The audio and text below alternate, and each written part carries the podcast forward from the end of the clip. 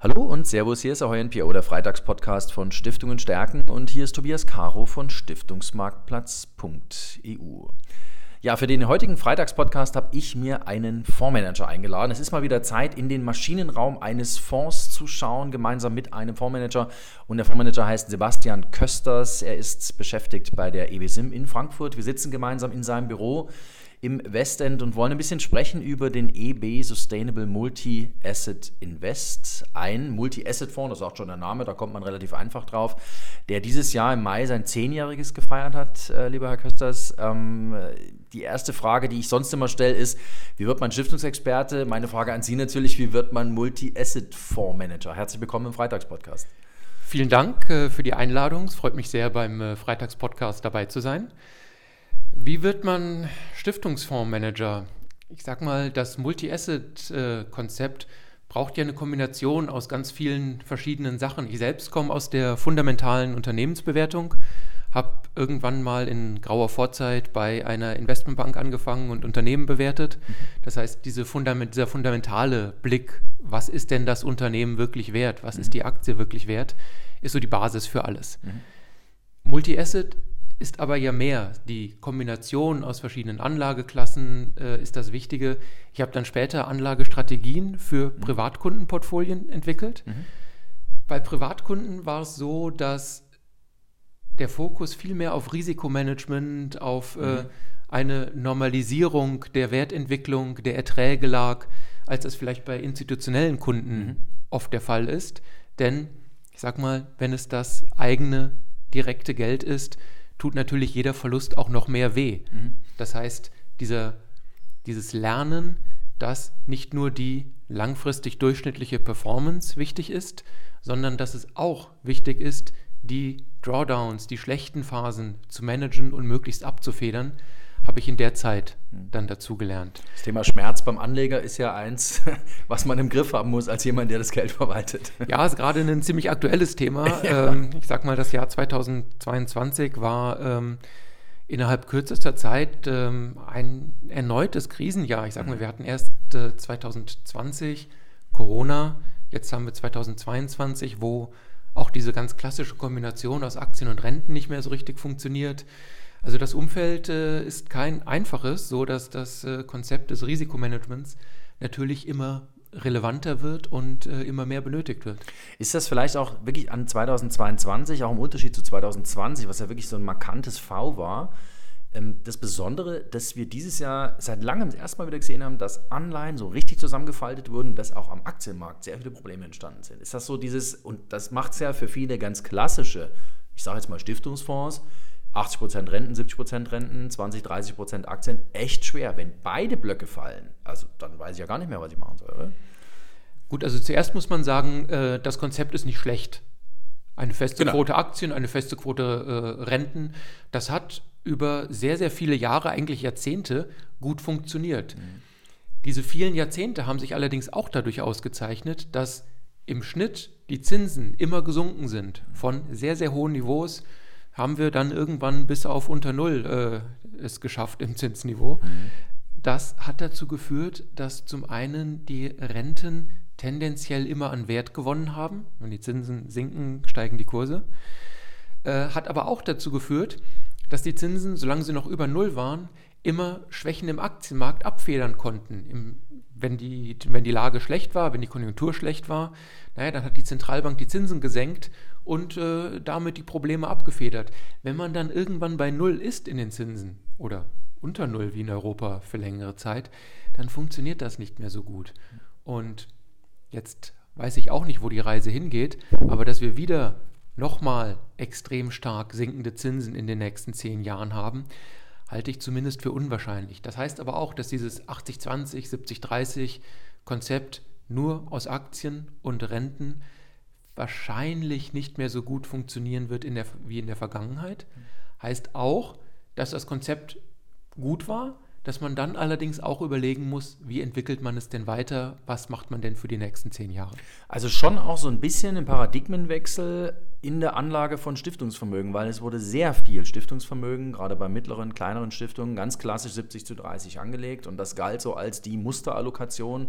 Gibt sogar, gab auch Veranstaltungen, wo ich selber im Stiftungsbereich unterwegs war, wo Anwälte gesagt haben, mehr als 30 Prozent dürft ihr nicht machen an Aktienquote. Das stimmt so nicht, aber da ist ein Paradigmenwechsel im Gang, wenn ich das künftig so auf diese beiden Blöcke nicht mehr aufteilen kann, sondern sind wir eigentlich beim Thema Multi-Asset. Und da ist dann natürlich die Geschichte Ihres Fonds, den Sie managen, seit inzwischen vier Jahren, ist natürlich eine spannende, denn der hat sich ja auch entwickelt. Der hat ja auch angefangen mit so ein bisschen Europa-Bias und ist jetzt dann so ein bisschen globaler geworden. Erzählen Sie ein bisschen die Geschichte, weil das ist total spannend, weil das ist vielleicht auch für Stiftungen so ein bisschen so eine Vorgabe im Sinne von, ja, also da enttut sich also was und es muss sich auch was tun und damit tut sich bei uns auch was im Stiftungsvermögen.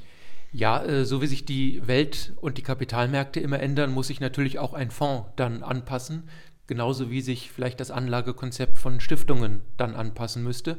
Wir haben das früher gesehen als Aktien und Renten. Inzwischen sprechen wir immer von Aktien und sonstigem. Mhm. Dass Aktien weiterhin ein äh, Portfoliobestandteil sein sollten, ist sicher richtig wahrscheinlich auch Renten, nur man muss es eben weitergedacht äh, sehen. Aktien als Grundbestandteil, als äh, Ertragsbringer und dann sonstige Anlageklassen, die zum Beispiel aber auch Infrastrukturinvestitionen, erneuerbare Energien äh, sein können oder vielleicht eine Beimischung Immobilien. Gut, auch das mag jetzt gerade äh, etwas schwieriger werden, aber nicht mehr in diesen starren Kategorien von Aktien mhm. und Renten, sondern in einem breiteren Anlageuniversum zu denken. Der Fonds selbst hat tatsächlich angefangen mit 30 Prozent Aktien mhm. und äh, 70 Prozent, äh, Prozent Renten vor zehn Jahren, hat sich dann allerdings irgendwann äh, geöffnet für andere Anlageklassen. Mhm. Ich hatte gerade schon Infrastruktur erneuerbare Energien angesprochen. Wir äh, haben aber zum Beispiel auch sowas wie äh, Versicherungsrisiken mhm. drin, mhm. äh, einfach andere Anlageklassen, an die man vielleicht nicht direkt denkt. Das andere, wie wir uns weiterentwickelt haben und was meiner Ansicht nach, von dem, was wir hören, auch immer wichtiger wird für die Kunden, nicht mehr nur auf Europa fokussieren. Hm. Wir leben in einer globalisierten Welt, wo das Wachstum in anderen Regionen in den letzten zehn Jahren höher war als in Europa, muss wir man leben, ganz klar so sagen. Wir leben immer noch in einer globalisierten Welt und werden auch weiter in einer globalisierten Welt leben, auch wenn man jetzt momentan der Globalisierung so ein bisschen das Ende herbeiredet. Ja, aber trotzdem wird es so bleiben. Ja, ich höre auch mal wieder viel über das Ende der Globalisierung. Ähm, natürlich wird Thema Versorgungssicherheit in einigen Bereichen wieder Industrie oder Technologie oder Wissen ins eigene Land oder in befreundete Länder zurückgeholt. Das ist übrigens auch gut und richtig meiner Ansicht nach dass allerdings trotzdem die Welt sehr, sehr stark vernetzt sein wird und vermutlich in vielen Bereichen auch noch stärker vernetzt wird, was Technologie und Produktion angeht. Das ist für mich auch relativ klar, dass wir jetzt die Uhr zurückdrehen und äh, zurück in äh, Manufaktur im eigenen Land. Ähm, nein, nicht, äh, nicht über die ganze Industrie und über die ganze Wirtschaft. Außerhalb von Europas, wie gesagt, äh, Wachstumschancen ähm, und vielleicht auch Thema Risikomanagement, eine bessere Diversifikation. Mhm. Ich bin eben nicht nur abhängig von Europa. Wir haben gesehen, ähm, Europa ist zwar vertraut, fühlt sich äh, wohlig warm an, äh, vielleicht aber diesen Winter dann auch nicht mehr ganz so warm. Ähm, oh, gutes wir haben Bild. Gutes ähm, Bild.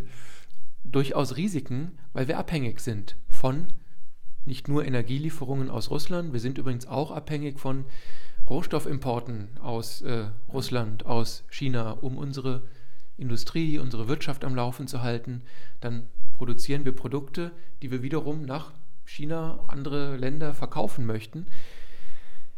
Das wird sich nicht alles umdrehen, aber ähm, vielleicht sich nicht ganz so abhängig davon zu machen, sondern auch in anderen Ländern, auch in anderen Regionen oder auch einfach in anderen Anlageklassen äh, zu investieren, die es vielleicht so in Europa nicht gibt, mhm. ist, glaube ich, eine Überlegung wert. Und von daher, ähm, ja, auch der Fonds hat sich in der Weise weiterentwickelt.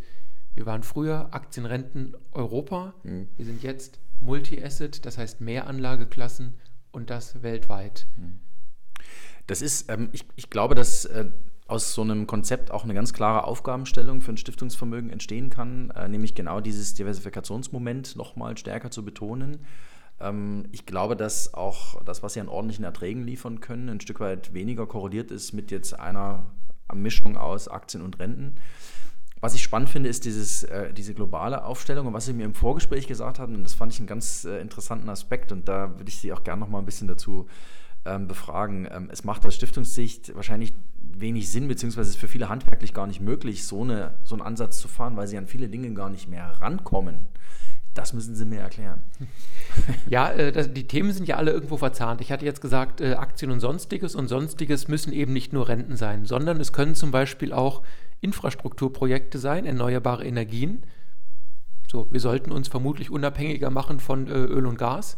Nicht nur aus Umweltgründen, auch aus Umweltgründen, aber eben auch äh, aus Versorgungssicherheit.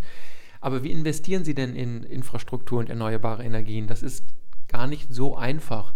Das sind oft geschlossene Fonds wo Geld von äh, ja, Kapitalgebern mhm. eingesammelt wird und das dann eben in Wind- und Solarparks für die nächsten 10, 15, 20 Jahre investiert wird. So als Privatanleger haben Sie gar nicht die Chance, da reinzukommen, beziehungsweise als kleinere Stiftung ist das auch schwierig und Sie müssen sich eben sehr, sehr lange festlegen. So, die Anlageklasse ist aber attraktiv, denn Thema Ausschüttungen, mhm. Sie bekommen eben aus dem Wind- und Solarpark jährlich die Stromerträge ähm, sie verkaufen den Strom und das hat Eigenschaften, die unter anderem auch Coupons von Renten vielleicht in der Vergangenheit gemacht haben. So, um da dran zu kommen, brauchen sie ein, gewisse, ein gewisses Volumen, eine gewisse Mindestgröße. Die haben wir natürlich mit dem Fonds, mit unseren anderen Produkten. Daher, ja, wie das auch in anderen Bereichen ist, äh, seine Kraft zu bündeln, zusammen zu agieren, eben sein Kapital zusammenzulegen, zusammen anzulegen hat auch da hm. Vorteile. Es macht sehr viel Sinn. Man hört ja auch im Rentenbereich, dass viele, also zum Beispiel Neuemissionen, kaum noch zu zeichnen sind für jemanden, der zum Beispiel mal wie eine, vielleicht eine normale Stiftung, die immer noch diskretionär unterwegs ist, mal 100.000 in irgendeine Neuemission investiert, geht gar nicht mehr. Ist eigentlich praktisch ausgeschlossen, oder? Ja, das geht schon noch und das äh, kann man natürlich auch noch machen und äh, es ist auch gar nichts Verkehrtes dabei, jetzt auf den wieder etwas höheren Zinsniveaus auch mal eine einzelne Anleihe beizumischen, auch Aber aus Sicherheitsaspekten.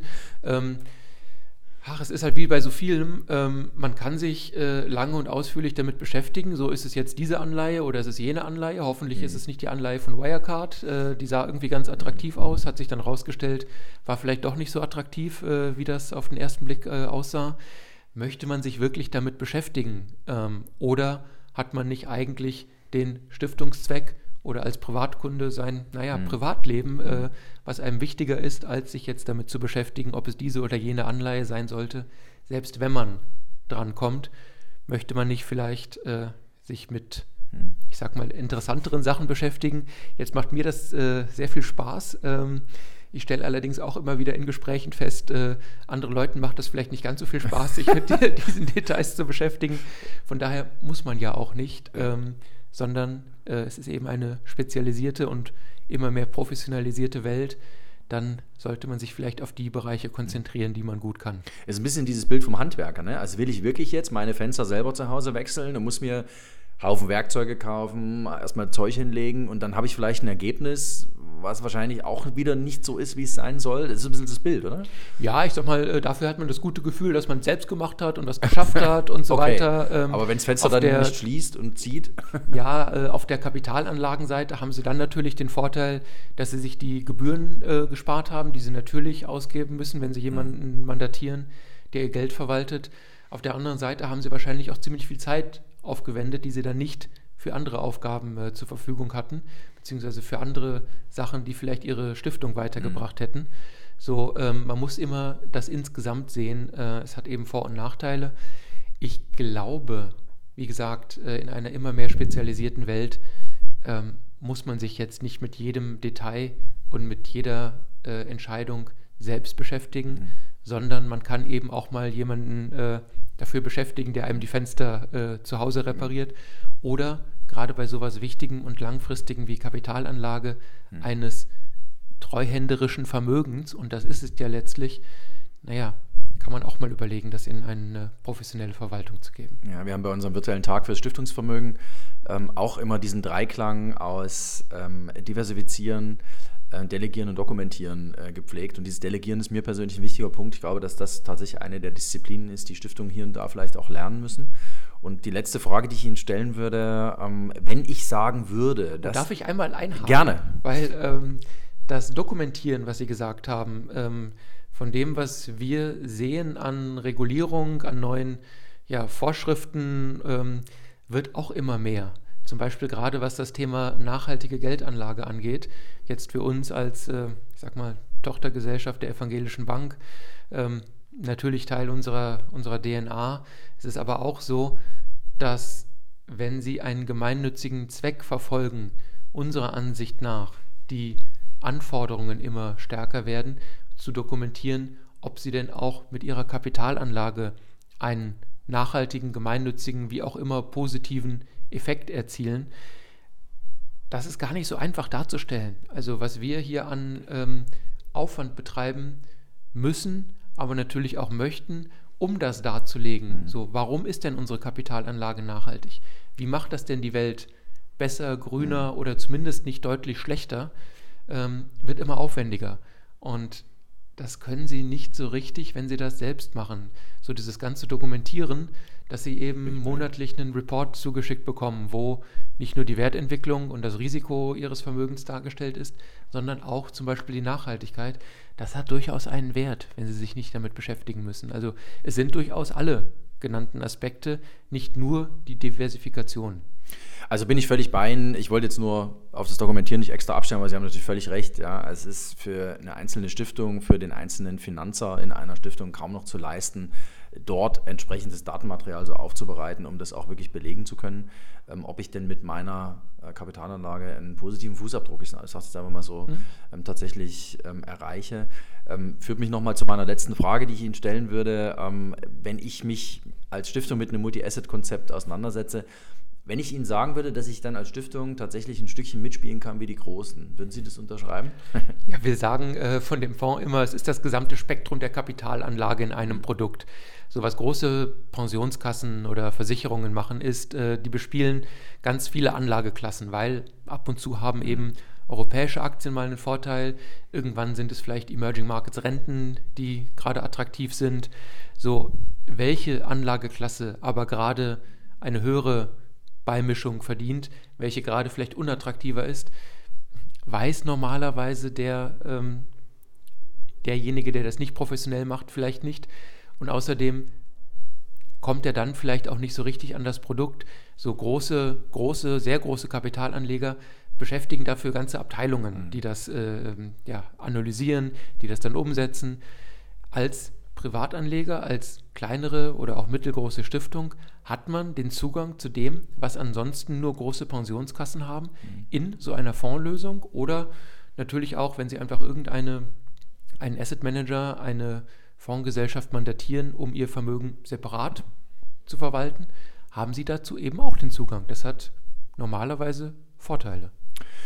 Bin ich völlig bei Ihnen. Ich glaube, dass das tatsächlich äh, die Aufgabenstellung ist, die eine Stiftung für sich auch äh, hinterfragen muss. Ähm, es gibt, wird künftig Basisbausteine geben und da gehören Multi-Asset-Bausteine in meinen Augen fest dazu. Eben nicht mehr nur der klassische Stiftungsfonds, sondern einfach diese geweiteten Konzepte. Sebastian Kösters äh, von der EB hier in Frankfurt, Fondsmanager des EB Sustainable Multi-Asset Invest.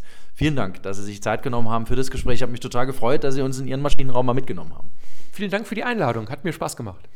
Sehr gerne. Ja, und liebe Zuhörerinnen und Zuhörer, bleiben Sie uns gewogen hier auf Stiftungen stärken. Nächsten Freitag gibt es natürlich den nächsten Freitagspodcast auf www.stiftungenstärken.de. Und wenn Sie über Veröffentlichungen auf unserem Blog auf dem Laufenden bleiben wollen, dann einfach rechts neben jedem Beitrag in den Blogbot-Verteiler aufnehmen lassen, den Namen, E-Mail-Adresse abschicken und fertig. Tschüss.